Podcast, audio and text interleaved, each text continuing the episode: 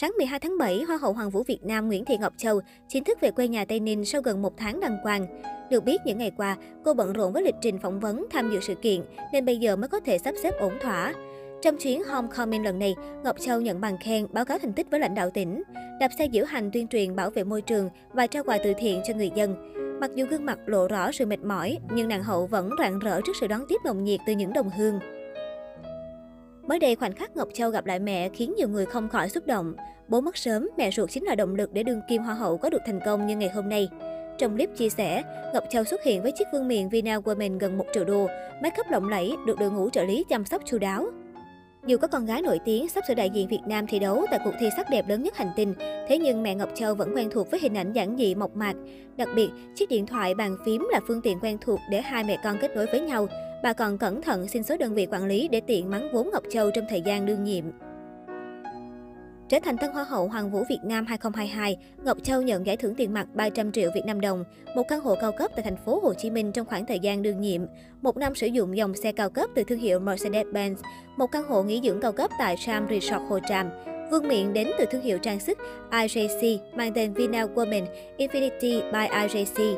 Đại diện Việt Nam tham dự Hoa hậu Hoàng vũ Thế giới 2022 gói vé máy bay khứ hồi hạng thương gia đến từ Bamboo Airways, bộ trang sức đặc biệt từ thương hiệu IJC trang sức đá quý. Kèm với đó là học bổng tiếng Anh, voucher mua sắm và dịch vụ phòng tập đẳng cấp 5 sao. Riêng số tiền thưởng, Ngọc Châu sẽ dành 70% số tiền thưởng để làm từ thiện, thực hiện các dự án về chăm sóc sức khỏe, giáo dục cho trẻ em, hỗ trợ các bé mất bố mẹ sau Covid-19. Trước đó, mẹ ruột Ngọc Châu cũng gây xúc động khi diện lại chiếc áo cách đây 6 năm đến chúc mừng con gái đăng quang hoa hậu. Chiếc áo này cũng từng xuất hiện vào thời khắc của chiến thắng Việt Nam Next Top Model 2016.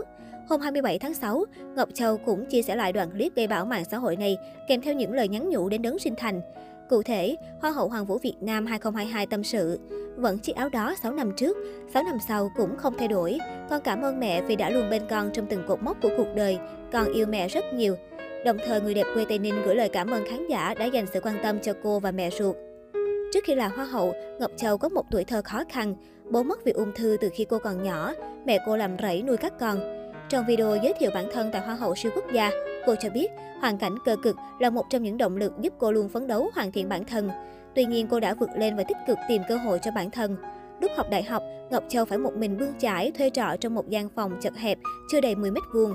Mẹ cô cũng không dám lên vì không thể bỏ việc ở dưới quê, cũng như ngại tốn kém.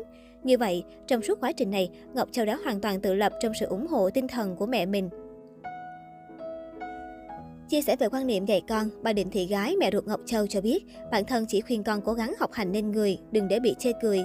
Mẹ Hoa hậu nói, đừng mê chơi, bê tha, đừng để người ta chê cười nhà mình không có đàn ông nên mẹ dạy con không được.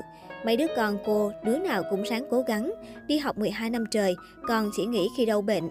Trước danh xưng mẹ Hoa hậu, mẹ Ngọc Châu đã cười lớn trên sóng truyền hình. Người ta chào mẹ Hoa hậu thì mình cười chứ sao. Dì Bảy cũng tự hào khi có con gái là Hoa hậu, giờ thì hết lo lắng rồi, mãn nguyện rồi. Nói về kế hoạch tân trang nhà cửa cho gia đình, Ngọc Châu tâm sự, tôi cũng đã có kế hoạch trong 5 năm tới, mình có thể phụ mẹ sửa lại nhà.